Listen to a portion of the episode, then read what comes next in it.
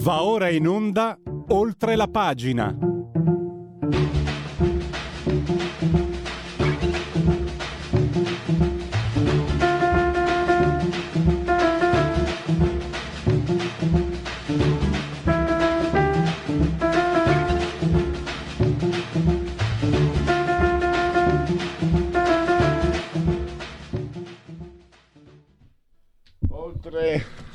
La pagina Radio Libertà parleremo della riforma del premierato con eh, un professore ordinario di diritto costituzionale qui alla Cattolica a Milano, il professor Alessandro Mangia, che ha visto degli spunti interessanti e positivi. Eh, ne abbiamo già parlato, noi stiamo, ci avviciniamo, ci appropinquiamo a questa riforma cercando di capire al di là degli steccati. Poi, poi parleremo del caso di Beniamino Zuncheddu che dovrebbe essere rilasciato dopo 33 anni di ingiusta carcerazione. Cioè parliamo di giustizia italiana che non funziona. Questo non è certo né l'ultimo, purtroppo né l'unico. E poi oggi ritorna anche parola di eh, scrittore. Oh. Pensate che Maria Masella, che avremo ospite, eh, presenta qui eh, Sbolsevecius Sbolsegon che non ti so saltri, Pilgrim. Eh, dicevo, è il ventitresimo romanzo del, mm, che ha come protagonista il commissario Antonio eh, Mariani. In realtà, allora io ieri l'ho detto, sono, sono eh, le nozze d'argento, perché in realtà sono 25 uscite in libreria, ma 23 sono romanzi, due invece fanno parte di racconti. E Masella, che è come dire, è, è ligia alla tradizione, dice no. Eh, se vivo ancora, devo vivere ancora qualche anno e poi faremo i 25 anni di nozze d'argento del commissario Mariani. Ma adesso andiamo oltre, abbiamo già in linea, non so se in uh, uh, Skype, no, per telefono, perfetto. Professor Alessandro Mangia, ordinario di diritto costituzionale all'Università Cattolica di Milano. Professore, la ringrazio moltissimo, le do il benvenuto naturalmente. Grazie a lei. Allora, lei ha individuato in questa riforma il, il premierato degli aspetti interessanti. Vado al dunque.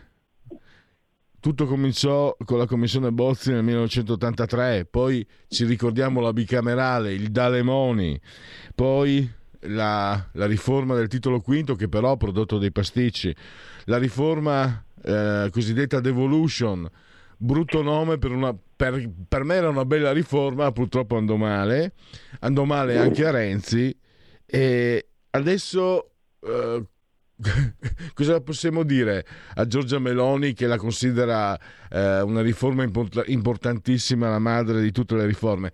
Perché, ecco, arrivo al dunque, professore, mi perdoni la lungaggine, perché questa riforma potrebbe andare a buon, a buon fine? Intanto dico subito, mi rifaccio anche una sua bella intervista a Ferraù del sussidiario e grazie anche al giornalista del sussidiario naturalmente.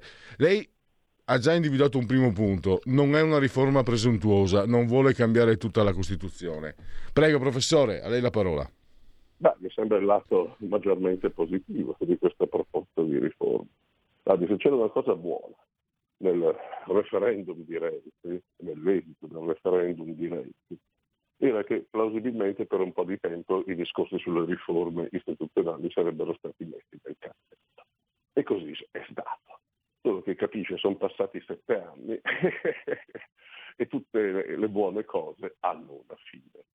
Dico subito, non è che io sia eh, pregiudizialmente contrario ai discorsi di riforma, all'ingegneria costituzionale, come va di moda dire da un 20-30 anni, un po' troppo, è che credo che l'ingegneria costituzionale non possa sostituire la soggetta politica. Ecco, forse questo è il maggior problema di fronte al quale ci troviamo. Detto questo, sta riforma, ma non è la peggiore di quelle che si sono viste. Fatta questa prima cautela, non è la peggiore. di quelle che si sono viste. Intanto perché non pretende di ristrutturare tutto l'impianto della Costituzione. Beh, riforma Berlusconi fallita nel 2006, riforma Renzi fallita nel 2016, ma si limita a intervenire sul meccanismo di rapporto tra maggioranza, elezione, elettori, maggioranza parlamentare, governo, primo ministro. E lo fa in modo piuttosto semplice, cercando di portare eh, all'interno della forma di governo statale quello che avviene da un po' di tempo, dal 1999, nelle regioni. Il vecchio principio simus tabunt, simul cadent. Che vuol dire? Vuol dire che il Presidente della Regione è eletto in collegamento a una maggioranza, se la maggioranza sfiducia quel Presidente di Regione, oppure la maggioranza si dissolve, se ne vanno tutti allegramente a casa e si ritorna a votare. Questa cosa, guardate, che non se l'ha inventata la Meloni, se l'ha inventato il PD nel 1999, lo chiamava modello Westminster. Dopodiché che adesso si vada a criticare questa cosa, eh, questo modello, quando viene proposto da, dal governo in carica, beh, ha senso eh, soltanto nella misura in cui non c'è nelle regioni un Presidente della Repubblica, mentre invece c'è a livello statale. Questo è sempre stato il problema dell'applicazione di questo schema Westminster ai governi nazionali, all'insediamento dei governi nazionali. E non è un problema di poco conto. Cosa fa questa riforma? Limita i poteri del Presidente della Repubblica di gestione delle crisi politiche limita il potere del Presidente della Repubblica di spostare indefinitamente in avanti le elezioni a sua liberissima scelta, oppure di decretare lo scioglimento delle Camere, di portarci ad elezioni. Attenzione, non è soltanto un fatto di potere arbitrario del Presidente della Repubblica, ma è soprattutto un, un modo per evitare, almeno sulla carta, per quanto possibile, l'esperienza dei governi tecnici. E sono cominciati con Dini nel 1994, subito dopo la caduta del Berlusconi 1, e di cui abbiamo avuto splendida esperienza nel 2011 col governo Monti e di recente con il governo Draghi. Qual è il problema in questo momento? è la, l'abbiamo visto durante il governo Draghi, è la concentrazione di potere derivante dalla saldatura, nel, caso dei governi tecnici, dalla saldatura fra Presidente del Consiglio e Quirinale. Segno il Presidente della Repubblica è diventato, piaccia o non piaccia, qualcosa di molto diverso da quello che era stato pensato in origine nel 1948 è qualcosa di molto diverso da quello che è stato, almeno fino ai rivolgimenti istituzionali in Italia dopo Tangentopoli, dopo il 1991, 92, 93. È lì che c'è l'origine di tutto. Ed è lì che è partito il discorso sull'ingegneria costituzionale. Professore, eh, mi sono sempre chiesto come si fa a pretendere di contrabbandare eh, il Quirinale come arbitro quando viene comunque eletto da una parte. Poi lei sottolinea il ruolo della, tra virgolette, buona stampa. E mi è venuto da sorridere, professore, perché io anni fa, ehm, in un altro studio, sempre di, di questa radio, seguivo anche, eh, c'era eh, Rai News e c'era l'inviata della Rai, pagata con i nostri soldi, che a 200 metri dal Quirinale, 200 metri, cominciava a parlare sottovoce come se si avvicinasse a, a, qualcosa di immanente, a qualcosa di... Ecco, eh, però io certe volte mi domando, ma io sono un normodotato, eh, è possibile che, che, che, che, i normodotati come me non si accorgano di questa enorme presa per i fondelli? C'è anche eh, il reato nei confronti del Presidente della Repubblica. Cioè, Beh, Quello che dice un Presidente della Repubblica è come se fosse un, uh, un, re, ma non un re di adesso, non il re di Spagna o il re di Inghilterra, il re di 5-6 secoli fa, è quello delle fiabe, insomma. Come mai siamo arrivati a questo, professore? Ma per diverse cause, per diversi motivi. Cioè, le spiegazioni monocausali lasciano sempre il tempo che trova. Primo, primo punto, ecco, per provare a rispondere alla sua domanda. Ma nell'immaginario collettivo, cioè banalmente, nella testa delle persone. Chi è che rappresenta, che raffigura, che descrive il ruolo del Quirinale? E in generale, chi è che vende agli italiani la forma di governo? Guardi che non sono mica né i parlamentari né i costituzionali, sono i corsi visti, sono i corsi visti nella cosiddetta buona stampa, i quirinalisti, i quali scrivono articoli e rilasciano interviste, mm, ragionano su rumors, indiscrezioni che vengono vendute come se fosse la verità vera di ciò che piace al Quirinale. E quindi creano nella gente esattamente questa impressione. Guardate che il caso della sua collega che arrivava lì, che a un certo punto aveva, se ho capito bene, la voce intimorita, intendeva questo, intimorita perché si avvicinava al, al colle più alto, beh, è segno dell'effetto che ha la buona stampa nel, nell'immaginario collettivo, nella testa delle persone, buona stampa che poi, i, i cui campioni poi partecipano alle serate di intrattenimento televisivo a finta base politica. Cioè, guardate certo.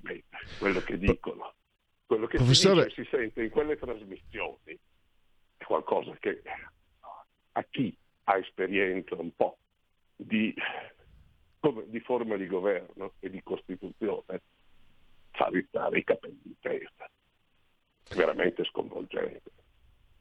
La, eh, capisco quel che... creano la forma di governo e creano le aspettative e le legittimazioni. Ecco. La, lei si ricorda Costiga? E come no? Cos'era successo a Cossiga nel 90-91? Quando cominciava a dire con un testatissimo messaggio alle Camere che stava venendo giù tutto, e sarebbe venuto giù tutto di lì a poco con Tangentopoli, e bisognava ripensare la situazione, era stato accolto da critiche enormi sulla stampa. E meglio che si diceva di Costiga e che era che stava dando i numeri. Uscivano Istanbul sul stato psichico del Presidente della Repubblica, ritagliando addosso a Costiga l'immagine del Papa. Mm. A distanza di 30 anni, credo che quella fosse semplicemente una campagna politica di delegittimazione di certe opinioni da parte della stessa buona stampa di cui parlavo prima. Vogliamo andare un po' indietro nel tempo? Lei se lo ricorda la storia di Antilope Cobbler? Mm, qualcosa sì. No. Scandalo Lockheed. Presidente Giovanni Leone. Giovanni Leone si è dovuto dimettere per quella storia.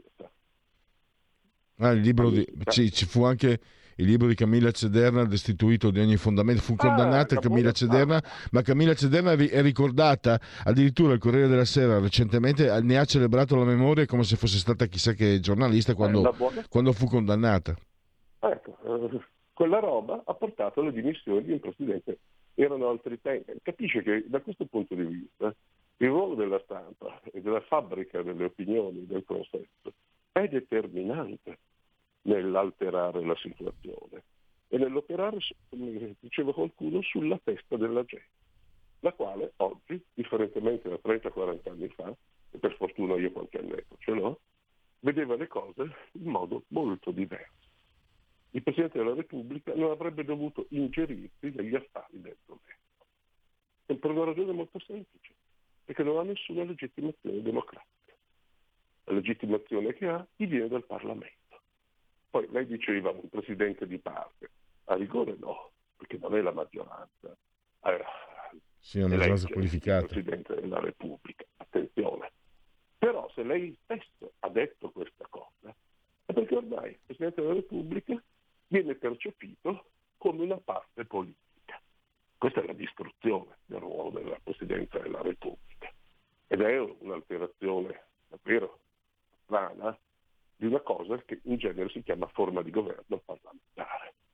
Questa è ancora una forma di governo parlamentare, ma di fatto un soggetto estraneo al circuito dell'indirizzo politico e della legittimazione popolare si comporta, ma ormai come se fosse il presidente di un sistema non si sa più se è presidenziale, semipresidenziale, che roba sia.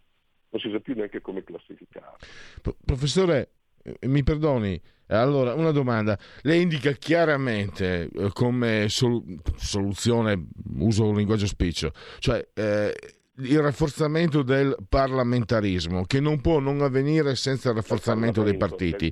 Lei parla di ripristinare anche l'immunità parlamentare e eh, quindi un, un, percorso ben preciso. Ma il premierato, professore, non rischia un po' di relegare, magari, cioè, no, mi perdoni, eh, io non sono un addetto ai lavori, non rischia il premierato di sostituirsi a quello che è, con tutte le opacità che, che lei stesso ha riassunto, il Presidente della Repubblica? Perché poi alla fine eh, del, diciamo, del risultato, avere un premier che eh. scavalca il Parlamento non so quanto cambierebbe. Mi perdoni se sono, se sono no, un po' grezzo, no, professore. Non sono... Ha messo il dito in una delle tante, non dico piaghe, ma piaghette di questo DDL di riforma costituzionale.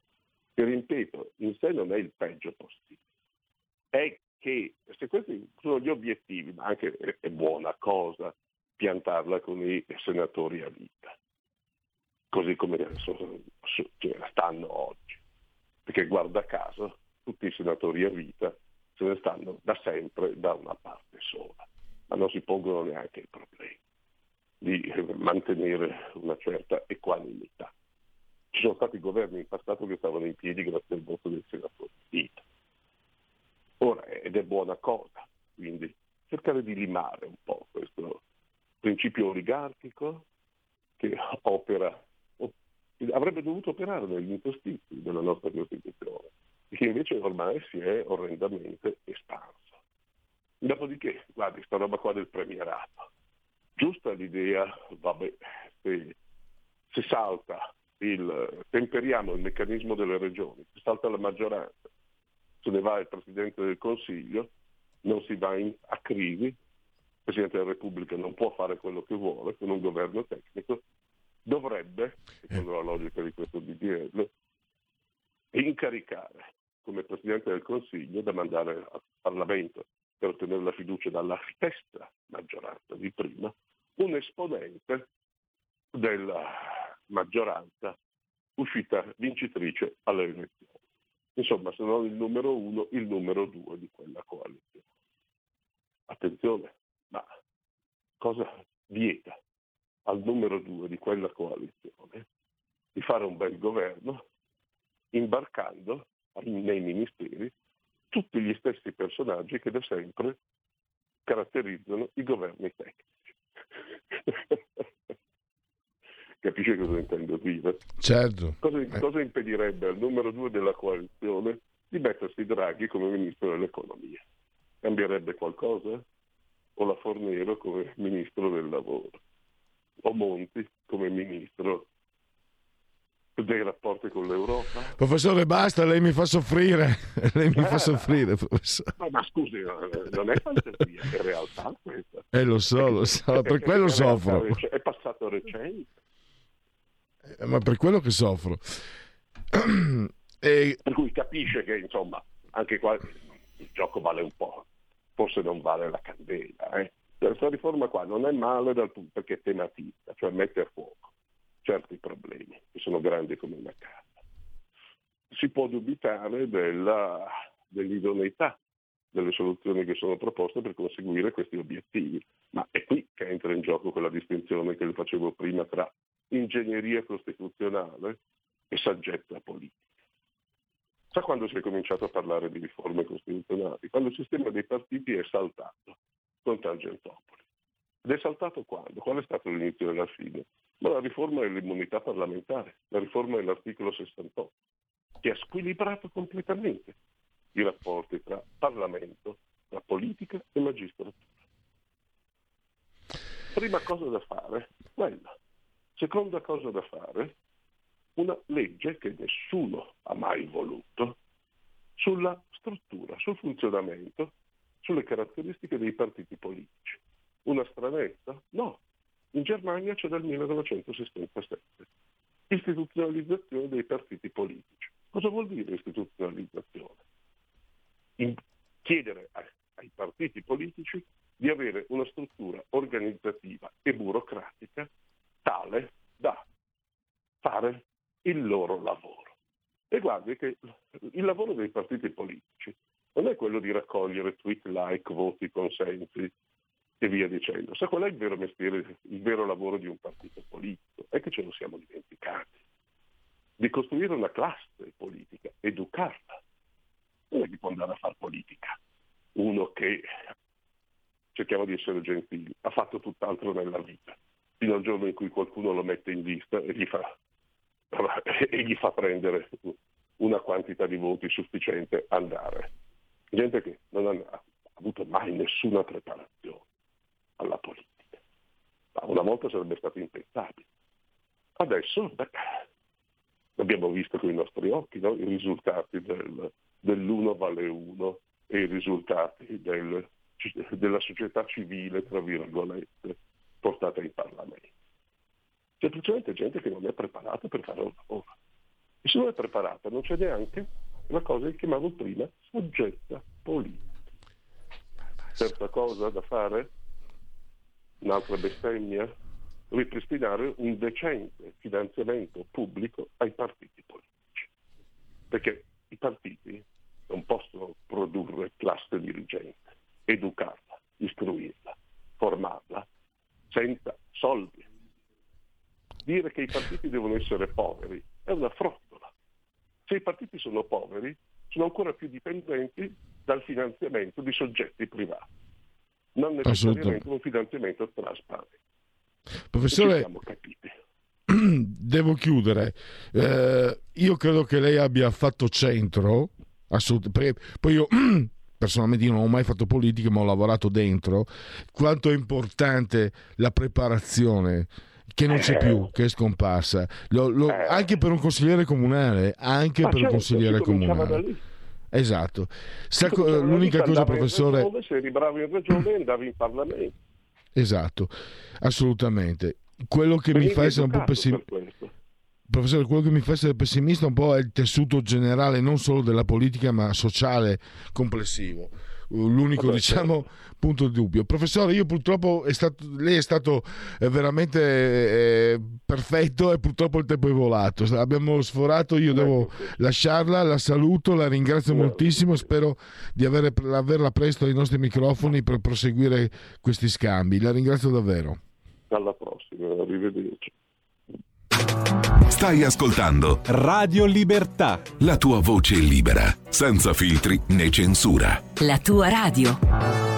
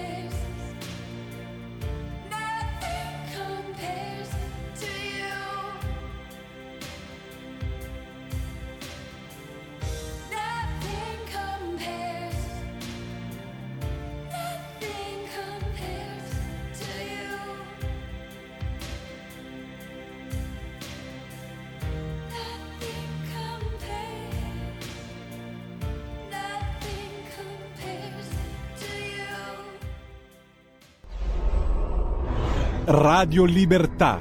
Veniamo da una lunga storia e andiamo incontro al futuro con spirito libero per ascoltare tutti e per dare voce a tutti. Eccoci oltre la pagina Radio Libertà eh, volti nuovi, eh, abitudini nuove, non, è, non, proviene dalle mie personalissime librerie discografiche la proposta musicale di Oltre la pagina, ma sopravviveremo naturalmente. Allora andiamo avanti, comunque Sinead O'Connor è sempre una buona scelta, eh, anche se mi stava antipatica, ma sicuramente un interprete di valore.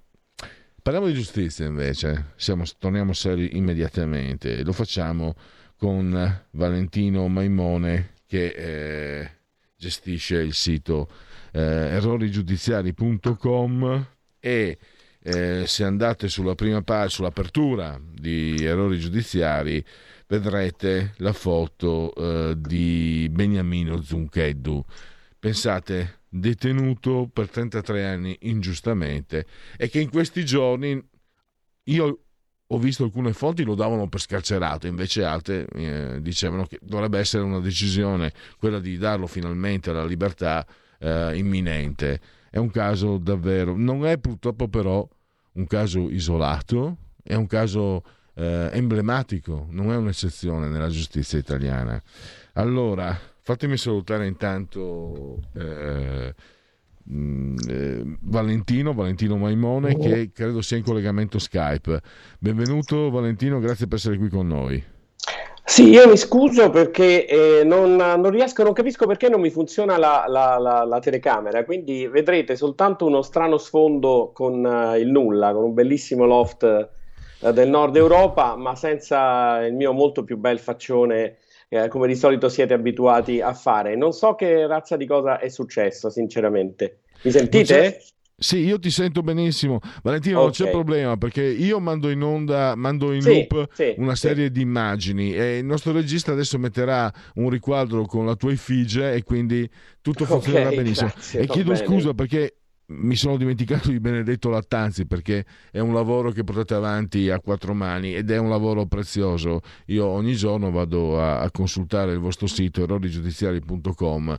Eh, grazie, che, grazie, troppo buono. eh, non, è, non è solo ovviamente cortesia, la cortesia per gli ospiti è obbligatoria, anche qui, anche qui al nord, anche tra noi barbari, ma io sinceramente tu lo sai eh, che è un tema quale, nel quale sono, sono, ho una mia sensibilità come cittadino ancora prima che come giornalista e sai che io avrei voluto fare una trasmissione tanti anni fa, ma mi sono impaurito, lo confesso, e ne, ne, ne creai un'altra, tra l'altro di grande successo sugli immigrati. Eh, però mi rimane questa remora, non aver avuto il coraggio di eh, aprire una rubrica sugli errori giudiziari perché per quanto fosse Radio Padania, la Lega, eccetera, io non me la sono sentita, io sono un, un piccolissimo, quindi non me la sono sentita di rischiare di essere schiacciato, perché avevo già visto, sto parlando parlando del 2010-2011, quanto possono colpire. Poi, tra l'altro, nel mio piccolo, per, per alcune cose sono stato comunque, diciamo, eh, hanno tentato di radiarmi dall'ordine. Nel mio piccolo, pensa, non valgo nulla, ma hanno tentato lo stesso di radiarmi dall'ordine. Figurati se, se avessi cominciato ad attaccarli, dove sarei finito. E invece voi avete coraggio, siete anche molto bravi, devo dire, perché siete inappuntabili, non proprio assolutamente. Basta complimenti, anche... che poi arrossisco. Basta complimenti. anche, anche, nei toni e fornite un bel servizio ai, ai cittadini, prima di tutto.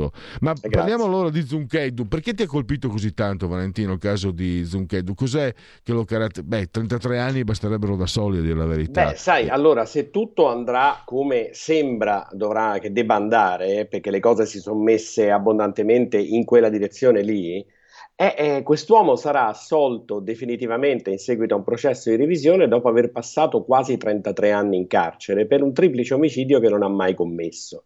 C'è una montagna di prove a suo favore, quindi che lo scagionano completamente. Queste prove ci sono state fin dal primo giorno, nonostante questo.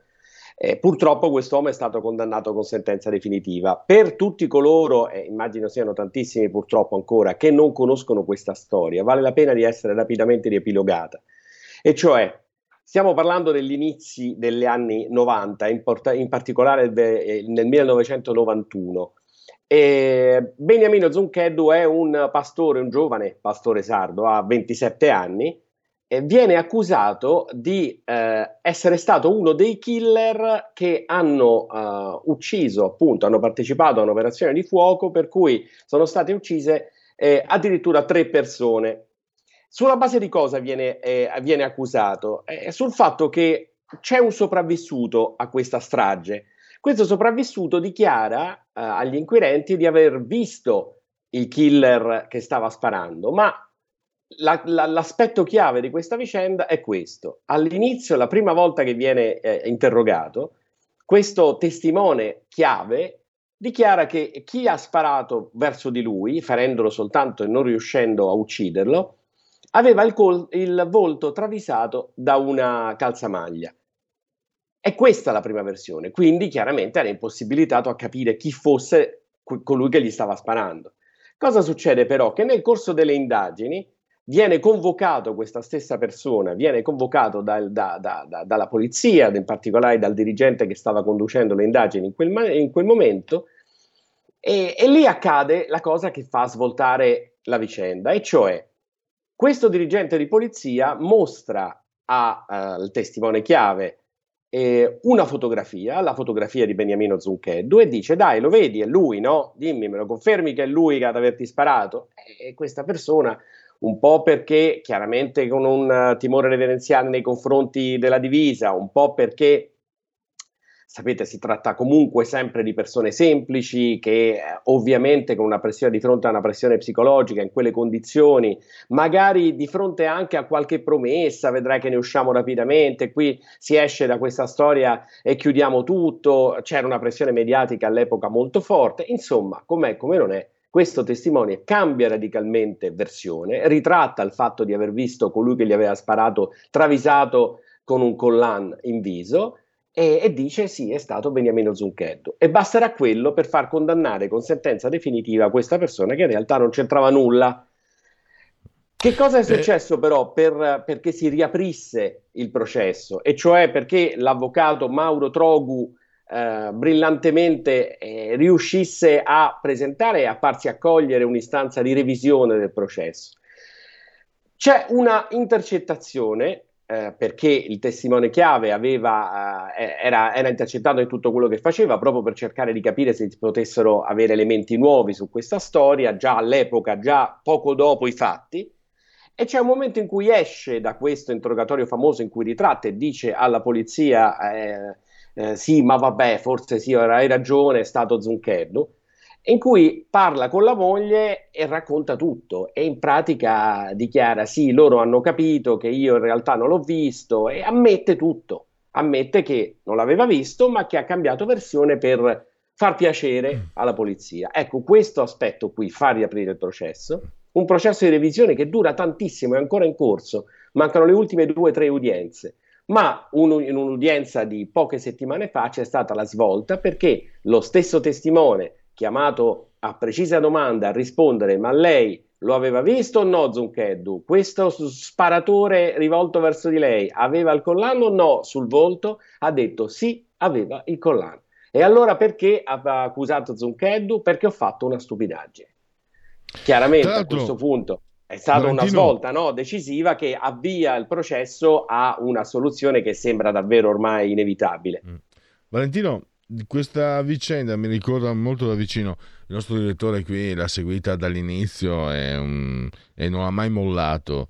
Il caso di Rosa Olindo, soprattutto il caso di eh, Mario Frigerio, che venne indotto da un esponente delle forze dell'ordine a riconoscere Olindo Romano.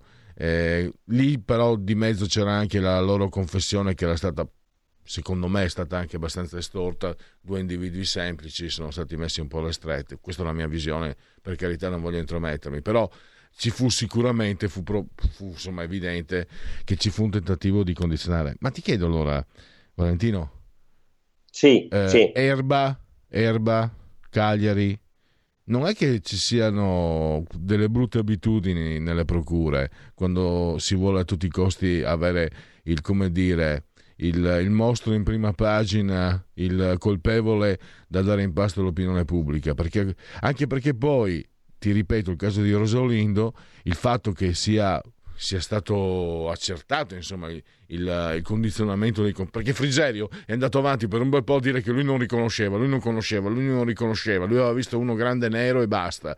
Poi alla fine gli hanno detto guarda che era, che era Olindo e alla fine lui ha ceduto. Anche lui creature semplici come, come, quelle della nostra provincia padana di cui io faccio pienamente parte peraltro per allora guarda io ti rispondo così. Eh, è chiaro che qualche eh, funzionario qualche dirigente qualche agente più spregiudicato ci sarà senz'altro non solo nelle procure qui parliamo anche di, di investigatori eh, parliamo di polizia giudiziaria è chiaro che i metodi sono, eh, di, di interrogatorio non sono sempre perfettamente ortodossi, ma non c'è neanche da stupirsi di questo, no? Perché ci sono delle situazioni in cui magari bisogna un po' forzare la mano sempre che si, ent- si resti nell'ambito del rispetto delle regole.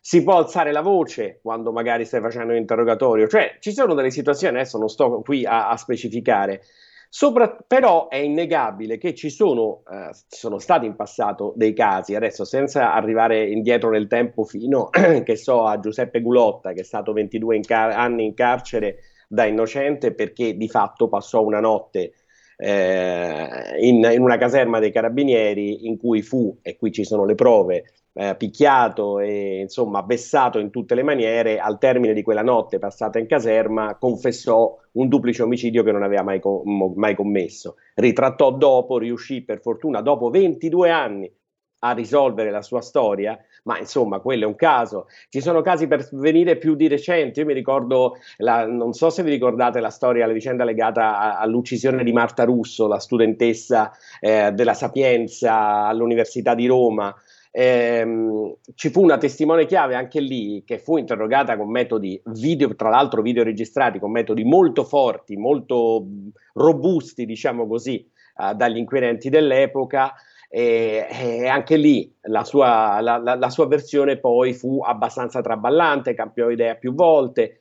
Purtroppo accade perché c'è una pressione mediatica fortissima e lì appunto una fetta di colpa se la devono prendere anche i media, c'è poco da fare perché quando tu eh, cerchi il mostro a tutti i costi, eh, gli, gli inquirenti, sia la polizia giudiziaria sia i magistrati, tendono a voler chiudere presto, presto, e bene il caso e in realtà lo chiudono presto e male perché così agendo, adesso vedremo nel caso di Zoncheddu se ci saranno delle condanne nei confronti di questo uh, dirigente di polizia che combinò questo disastro eh, inducendo a testimoniare il falso, una cosa completamente sbagliata al suo testimone, suo interro- eh, la persona che era stata interrogata in quel momento. Non sappiamo ancora, no? non possiamo dirlo, però di fronte a una, a una confessione di questo tipo del testimone chiave. Cioè siamo eh, davanti a una vicenda che dice moltissimo dello stato della giustizia oggi attuale che eh, si permette di tenere in carcere 32 anni e passa perché immaginatevi, stavo dicendo del processo di revisione, solo il processo di revisione sono più di tre anni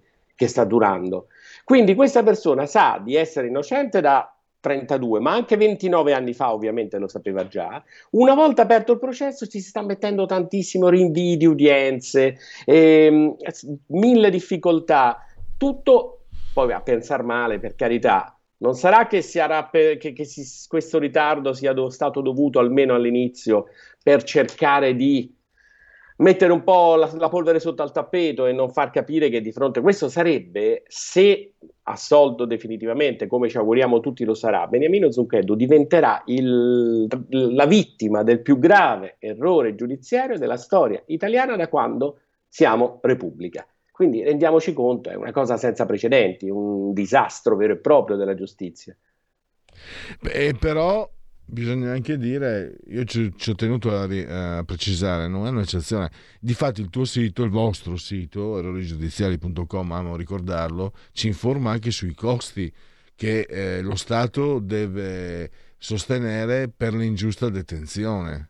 Corretto, sono tantissimi. Ogni anno, allora, negli ultimi 30 anni, pre- prendiamo 32 anni come campione di riferimento perché è dal 1991 che si è cominciato a contabilizzare sia il numero sia la quantità di spese, il numero di casi di errori giudiziari e ingiusta retenzione, sia i soldi spesi per indennizi e risarcimenti. Ebbene, in questi 32 anni si è già superata quota 900 milioni di euro, siamo a 933 milioni di euro al 31 dicembre dell'anno scorso. Vuol dire una media di 29 milioni, 29, 30, 30 scarsi, eh, milioni di euro l'anno in indennizi e risarcimenti. In sostanza, per farla ancora più chiaro, per ogni minuto di nostra chiacchierata che stiamo facendo adesso, dalle casse dell'erario escono 55 euro.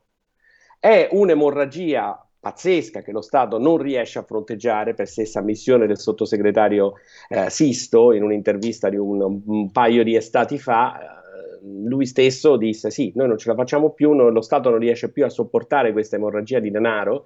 Qualcosa dovremmo fare, ma di fatto poi eh, i risultati li vediamo, eh, sono sempre gli stessi, nel senso il ritmo è quello, più o meno siamo nell'ordine di circa mille tra ingiuste retenzioni e errori giudiziari, sostanzialmente persone che finiscono in carcere da innocenti e poi vengono risarcite, all'anno, mille all'anno. Significa tre al giorno, uno ogni otto ore, è un numero intollerabile, c'è poco da fare.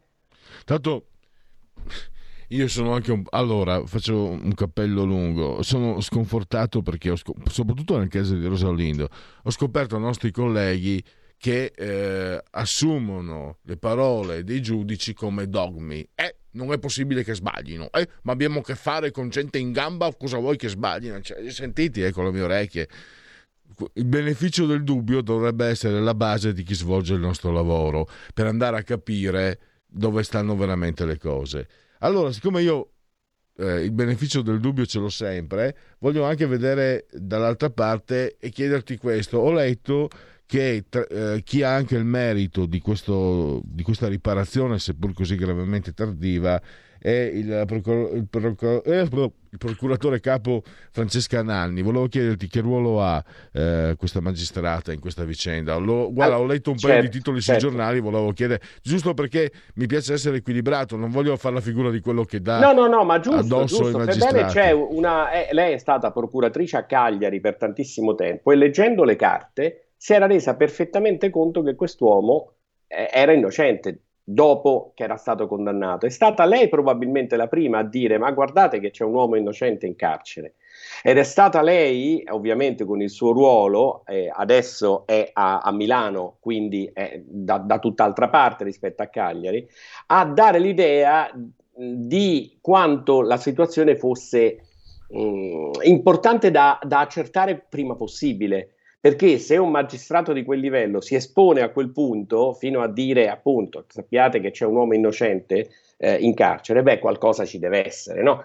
Eh, ed è stato quell'intervento anche che probabilmente ha, ha contribuito eh, a, a, rendere il caso scottante e quindi sappiamo che è un caso talmente delicato che per risolverlo così lungo, con un, un, un, errore così grave, ecco, le va dato atto che almeno si è esposta pubblicamente, cosa che non sempre accade, eh, perché in Italia è pieno di magistrati integerrimi, magistrati eh, che lavorano benissimo, tanto, danno tutto per il loro lavoro, però paradossalmente sono quelli che non si espongono mai, sono quelli che preferiscono non eh, la, la luce delle telecamere, eh, no, odiano le interviste, non si fanno mai vedere. Noi vediamo in genere quelli che fanno più un'attività di tipo tra virgolette politico, no? un altro genere di attività. Il grosso dei magistrati, e sono tanti, dei circa 10.000 che ci sono in Italia, la stragrande maggioranza lavora molto bene, e il problema è che poi noi veniamo deviati da invece una minoranza che però conta, conta molto perché è, è quella che muove le leve del potere della, della, magistratura ad alti livelli, politicamente, a livelli politici, diciamo così, e, e quindi veniamo un po' no, influenzati nella valutazione. E onore perché... al merito a una magistrata che appunto dici, dice che occhio perché c'è un uomo innocente. Ho letto tutte le carte, c'è un uomo innocente, andate a vedere di che, che cosa sta accadendo. E probabilmente siamo in chiusura, abbiamo esaurito lo spazio, Valentino.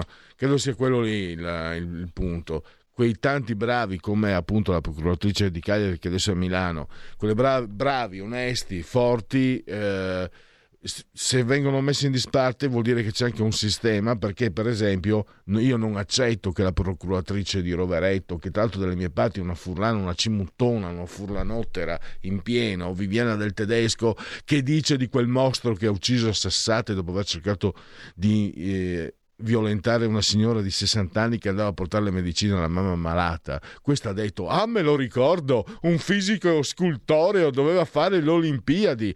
Poi le dicono: Guarda che questo l'ha beccato con 56 dosi di droga. E lei dice: E eh, cosa volete? In Olanda non sarebbe neanche reato. E poi i manager.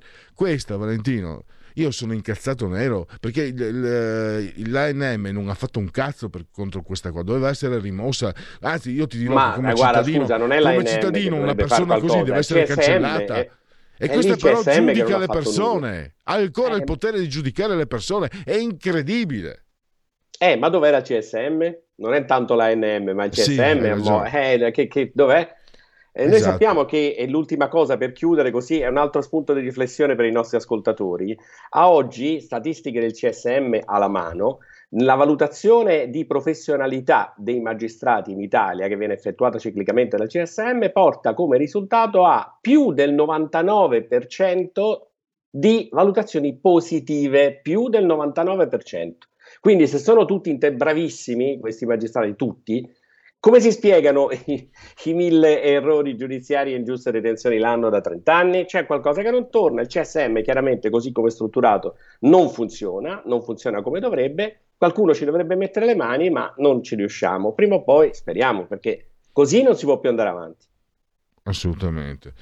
Eh, chiudiamo, Eh, ricordo ancora errorigiudiziari.com, comunque abbiamo dato una, una buona notizia, perché forse io mi sono fatto prendere, ma pensate a, a Zuncheddu, questo, questo signore è un pastore, 33 anni in carcere innocente. Tifiamo tutti Eh, per Beniamino Zuncheddu, a metà dicembre ci sarà la sentenza, tifiamo e seguiamo questa storia e raccontiamola perché è veramente una storia esemplare, di un personaggio esemplare. Lui se- ho letto anche, no, eh, Valentino, che se l'ha guadagnata anche lui perché ha rifiutato un permesso, perché accettando il permesso, secondo il suo principio, avrebbe, amme- avrebbe ammesso che la, che la pena era giusta, quindi lui ha preferito restare in carcere per non È vero, riconoscere... è vero, per non far, far pensare che fosse effettivamente colpevole. No, no, è vero, una persona fantastica, noi abbiamo avuto modo di conoscerla, siamo stati i primi in Italia a video intervistarlo, eh, è veramente una persona fantastica, poverino, insomma,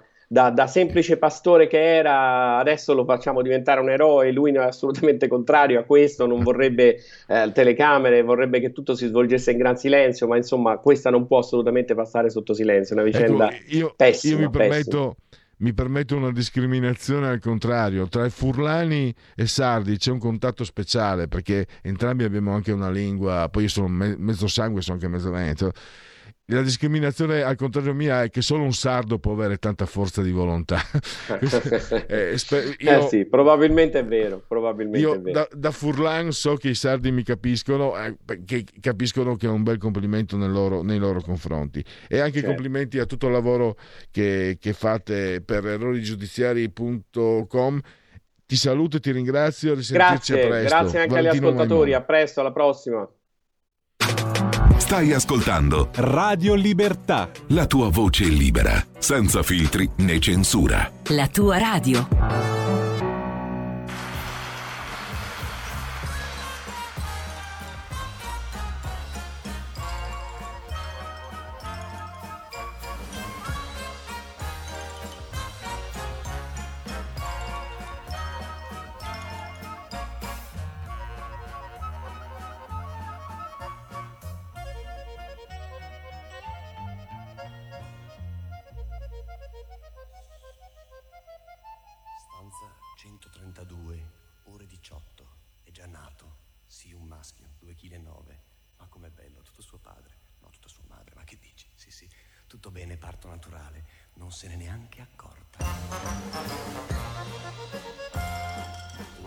Fiori colorati sono nato in una serra, quanti volti emozionati, quanta gente che mi afferra, che fortuna ho tanti amici e son qui tutti felici.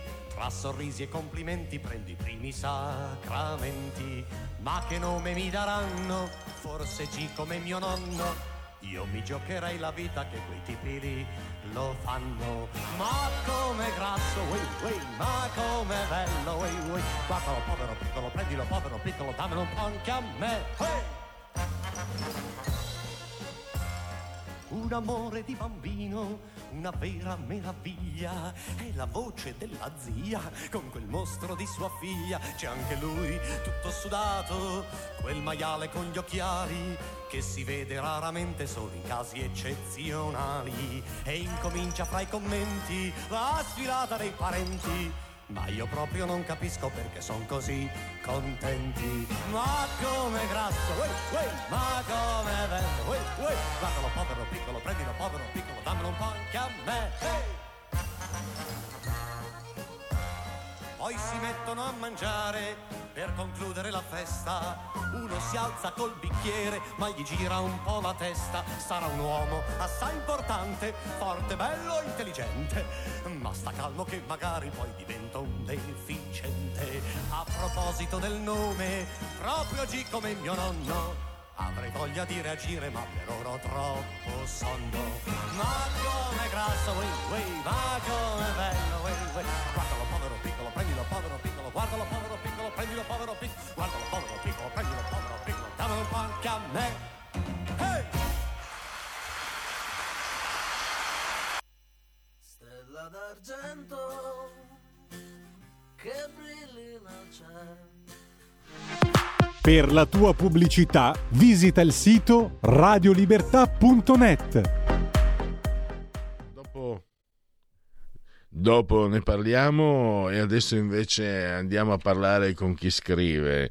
Andiamo a parlare per la rubrica Parola di eh, scrittore. Lo sapete, questa è una rubrica che è costruita io sto dietro il microfono, ma è fatta a quattro mani con Patrizia Gallini di Ardesh Comunicazione, che è, mette davvero molto, molto materiale per eh, questa rubrica, che devo dire eh, sta dando delle soddisfazioni perché eh, i riscontri sono eh, positivi. Tra l'altro anche mh, il mercato del libro in, mi piacerebbe pensare di aver dato un contributo, speriamolo. È una piccola radio forte ma piccoli. Comunque il mercato del libro funziona, i libri vendono. Gli italiani leggono sempre di meno ma comprano sempre più libri. Quindi probabilmente vuol dire che c'è una, una parte di lettori molto forte che, che leggono molto. E pensate, andiamo a parlare Anto- del commissario Antonio Mariani è la sua ventitresima uscita in libreria, un caso freddo, un'indagine del commissario Mariani, Fratelli Frilli editore, collana Super Noir, 16 euro, lo trovate anche in versione ebook per 7 euro, 320 pagine. Io volevo tanto che fossero nozze d'argento perché ci sono 23 romanzi, ma ci sono altre due uscite, ma quelle sono rapporti extraconiugali. Quindi la nostra autrice aspetta ancora due anni prima di celebrare le nozze d'argento del, di Antonio Mariani. Sto parlando di Maria Masella, che ritorna ai nostri microfoni e alla quale faccio veramente i complimenti perché un successo del genere, eh, Masella, è davvero, è davvero straordinario. Intanto, benvenuta e grazie per essere ai nostri microfoni. Eh, grazie a te e, a tutti gli ascoltatori e le ascoltatrici. Io parlo sempre volentieri dei miei libri e soprattutto di, del mio amatissimo Antonio, che chiamo normalmente Anto. Dalle mie parti, eh, Maria, Tony sarebbe, comunque abbiamo capito. Ah, eh, mi sono dimenticato, Genova è la, la, base. Tra l'altro, Maria, ho letto, proprio l'ho scoperto di recente, non c'entra, eh, ma per dire che però credo che come palcoscenico abbia la sua importanza. Mark Twain, che visitò l'Italia divers, più di qualche volta, fu colpito particolarmente dal Duomo di Milano, dal lago di Como, dal centro storico di Genova. l'ho letto anch'io, ma normalmente colpisce tutti, non soltanto il centro storico, ma la città, perché soprattutto vista dal mare è uno spettacolo proprio, è, è molto molto chiusa eh, dalle colline, cioè ce l'abbiamo proprio lì attaccate e è proprio in una di queste alture che si svolge parte del, del romanzo Un caso freddo, perché sono Che- le alture di Sestri. Caso freddo perché eh, un cold case si direbbe in lingua anglosassone. Ehm, senza svelare, senza spoilerare nulla, cosa possiamo dire della trama eh, di questo Eh beh, ultimo... prima di tutto vorrei partire dal titolo. Allora, eh, non ho usato la versione inglese del titolo, ma la versione italiana per due motivi. Uno strettamente personale di Maria Masella, che non sa l'inglese, sa il francese. E quindi ho detto, ma se metto un titolo in inglese tutte le volte che lo pronuncio, la gente comincia a ridere. Secondo, un motivo personale per il protagonista, perché è un caso freddo non soltanto perché eh, il cadavere che viene trovato sulle alture di Sestri è di un uomo che è stato ucciso circa due anni prima e quindi tecnicamente è un caso freddo. Ma il freddo ha anche un altro significato, proprio come la giornata di oggi che qui a Genova siamo con vento, pioggia e 6 gradi, cioè proprio nel senso di brrr, freddo in questo senso, perché appena Antonio entra in quella cantina sente freddo. E soltanto alla fine del romanzo confesserà alla moglie Francesca il motivo di questo freddo che continua a sentire tutte le volte che entra in quella cantina o compensa quella cantina. Ecco, eh, ora rispondo alla tua domanda, ma ho voluto spiegare il titolo anche perché è importante. E- e viene trovato quest'uomo senza documenti, ucciso due anni prima e di cui nessuno ha segnalato la scomparsa. E Eh, quindi il commissario eh, si muove in un modo forse anomalo, perché oltre a doverne ricostruire le cause della morte, cerca anche di capirne la vita. È una vita complicata e semplice, come tantissime vite. Chi vede dalla- da fuori considera semplici le vite degli altri, ma chi le vive sa che hanno avuto tanti ostacoli e più che, più che concentrarmi su un delitto, anche se spero che poi tutti i tasselli siano ok, mi sono concentrata sulla ricostruzione di una vita. E Chiarissimo. Eh, due cose. Non sono detto ai lavori, Maria, però in passato mi sono occupato di titoli di articoli di giornale, tra i compiti. Secondo me eh, un caso freddo è un titolo azzeccatissimo, azzeccatissimo, perfetto. davvero, davvero. eh, E poi volevo anche segnalare eh, Genova, ma questa volta ci si sposta anche un po'. Da Sestri Ponente ho letto eh, ci si sposta anche a Savona e Pavia, quindi si, ci si muove e, Sì.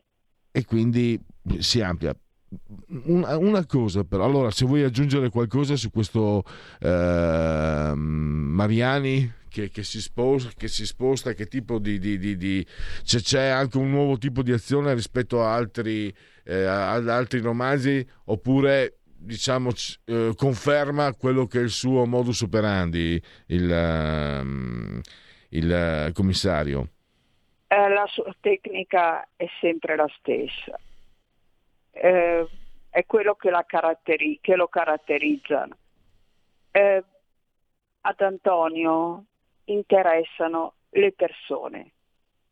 Certo, eh, la parte diciamo tecnica delle indagini, intercettazioni telefoniche, eh, alibi sono importanti, ma si concentra molto di più sulle persone. E sarà proprio questo concentrarsi sulle persone che gli fornirà la chiave. E questo muoversi costante dipende da un motivo. Ha bisogno di vedere i posti di persona e ha bisogno di parlare di persona con gli attori coinvolti e si muove fra Genova, mh, contrariamente a tanti altri autori genovesi, eh, i miei personaggi si muovono molto anche nelle, nelle delegazioni. In un caso freddo avevamo San Pier d'Arena, qui siamo a Sestri Ponente, che è un po' più a ponente di San Pier d'Arena. E si sposta anche a Savona, si sposta a Pavia proprio per cercare di capire cosa è successo, perché quello che era un caso di un uomo trovato morto in una cantina, eh, un po' alla volta si dilata, e però ritorna sempre su di lui. Eh, ha un andamento circolare, quindi i tre punti, Genova, Savona, Pavia, Genova, Savona, Pavia, continuano a ritornare.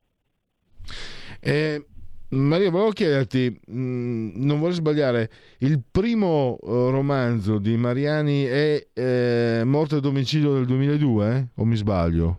Allora, sì, eh, è morta a domicilio, sì, del 2002 e ne ho scritti sette in sequenza cronologica, cioè finiva uno, cominciava un altro.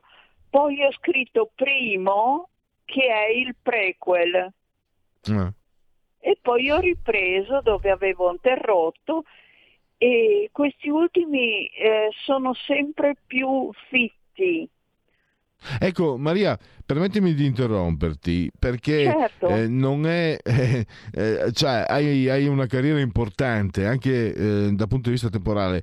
Cioè, volevo chiederti, 21 anni sono molti anche per una... Cioè, noi come persone cambiamo tanto in 21 anni, dico una banalità, ma è così. Certo. Il tuo modo di scrivere, al netto di quello che magari uno impara, magari ci sono nuove tecniche di scrittura, nuovi stili, magari conosci nuovi scrittori eh, che possono eh, innervare il tuo stile, eccetera. Ma come trovi che sia il tuo è cambiato il tuo stile? Hai sempre invece mantenuto una certa coerenza? Sono molto curioso di capire se cambia anche il modo di scrivere.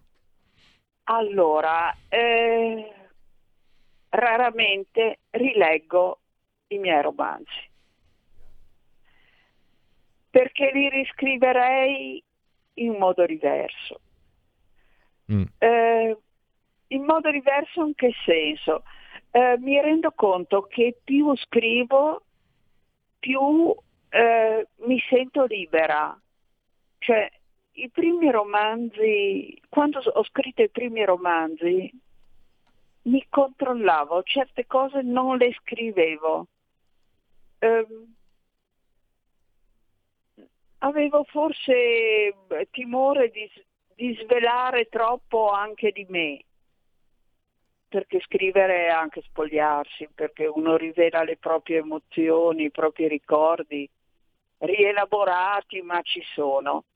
E ora sono diventata molto più libera. E infatti chi mi legge dall'inizio dice che vabbè, sì, le indagini si svolgono nello stesso modo, però ora eh, i personaggi risaltano di più. E... Beh, Però la tecnica Maria, di scrittura Maria- è la stessa.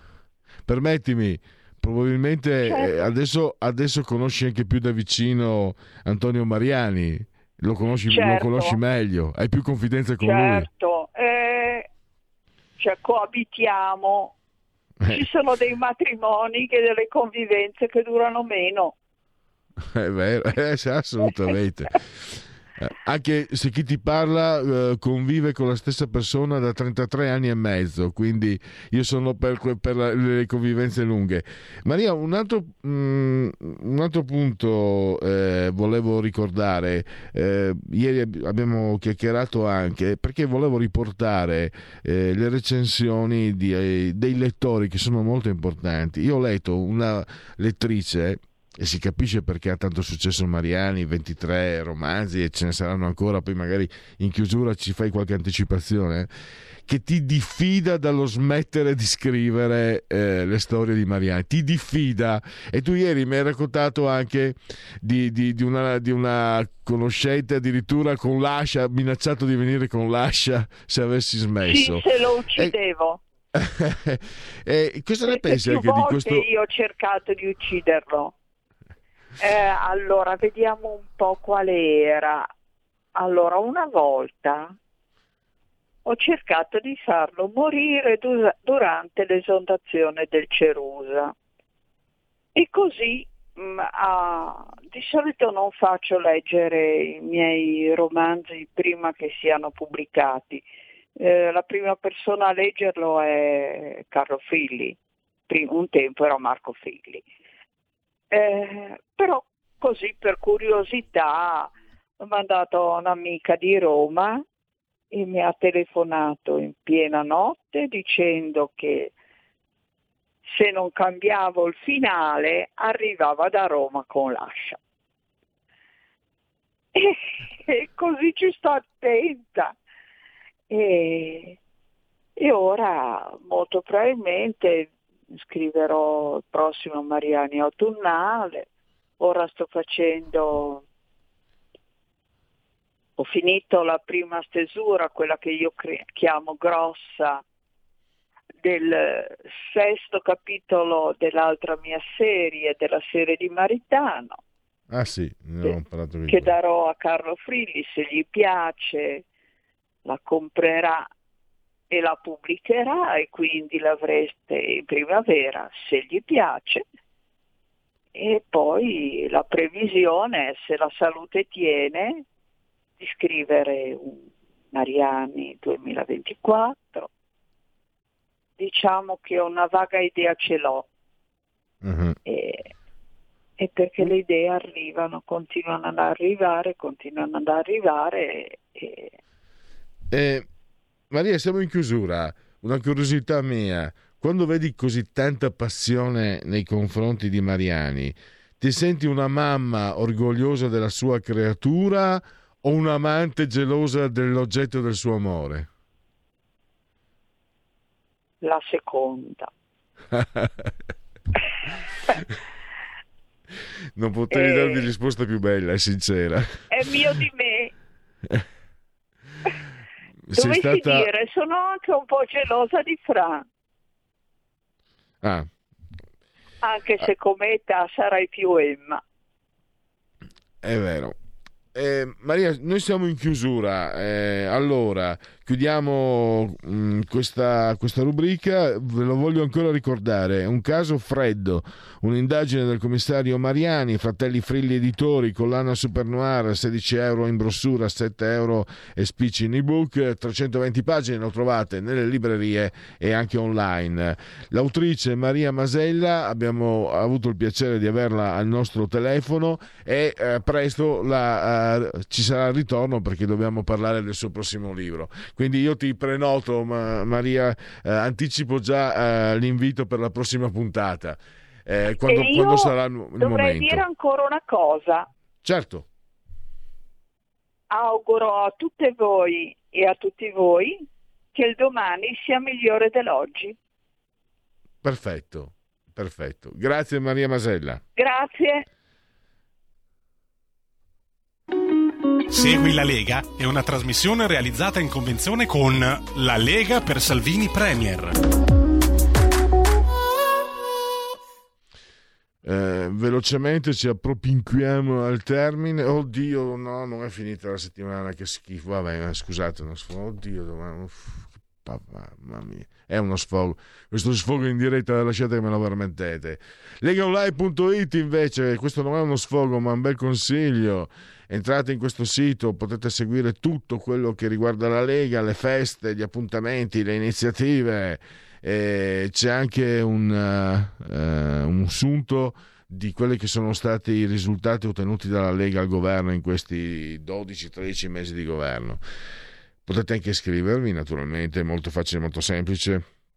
Si versano 10 euro, lo si può fare anche tramite PayPal, eh, senza essere nemmeno iscritti a PayPal il codice fiscale, gli altri atti richiesti e quindi vi verrà recapitata la magione per via postale, ma se di mezzo ci sono poste italiane, noi consigliamo ampli e profondi gesti apotropaici alle femminucce, maschietti e tutto il resto.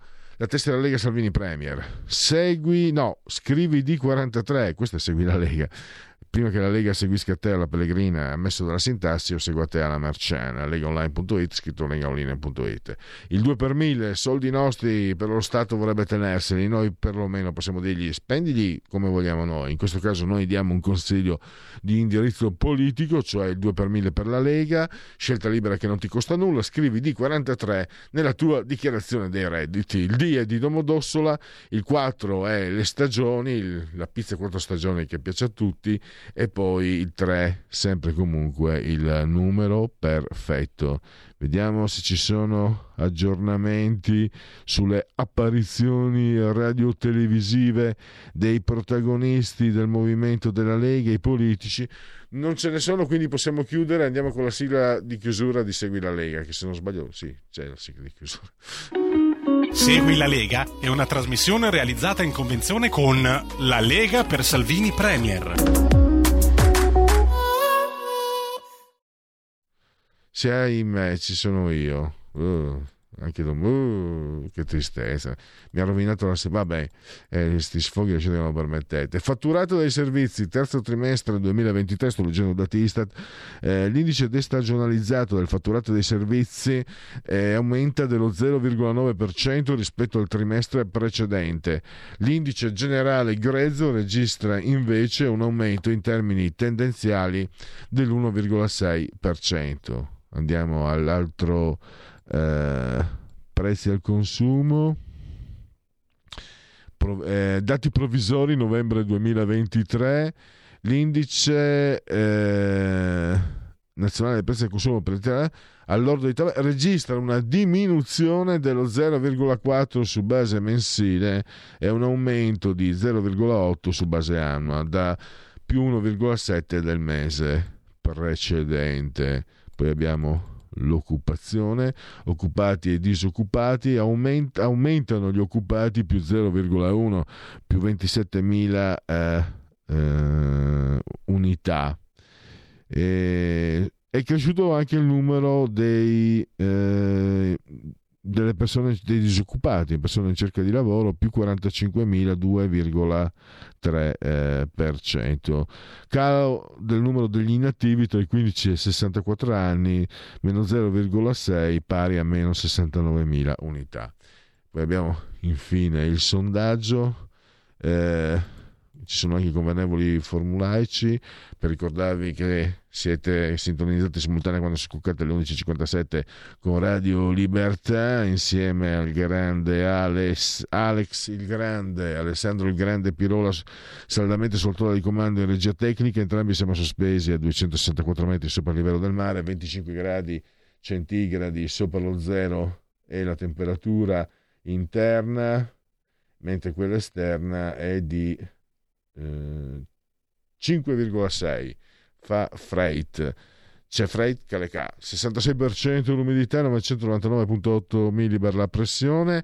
L'abbraccio come sempre forte forte forte forte forte signora Carmela Adrianangela e Clotilde ci seguono anche ci seguiscono lo permette la sintassi dal canale 252 del digitale televisivo terrestre perché Radio Libertà è una radiovisione che sembra una Radio Libertà volte cent'anni meditate gente meditate potete continuare comunque a farvi cullare dall'algido suono digitale della Radio DAB oppure seguirci ovunque voi siate grazie all'applicazione iOS Android con tablet, mini tablet, iPad, mini iPad, eh, diavolerie varie e poi Alexa accendi Radio Libertà, passaparola, ne saremo riconoscenti.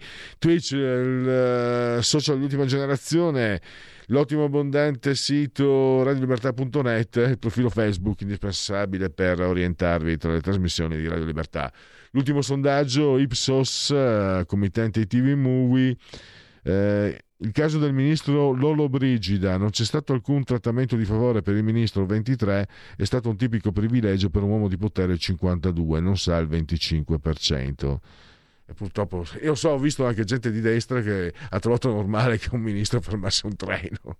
No, no, ma non, cosa volete che sia? Non ho niente, eh, per servizio. Sì, vai te a fermare un treno se hai un appuntamento urgente, il treno è in ritardo. Vai, vai dal capostazione, digli, guardi, ho un appuntamento di lavoro, rischio di essere licenziato se non arrivo. Ti, ti mandano la polizia.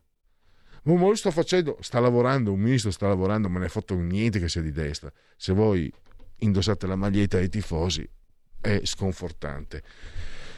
Eh, comunque, lo, per carità, per quel che vale l'opinione della gente, eh, il 52 penso che sia stato un privilegio e poi il 35 penso che eh, la magistratura ce l'abbia col governo, il 32 penso invece che sia la destra che ce l'ha con, il, uh, con la magistratura.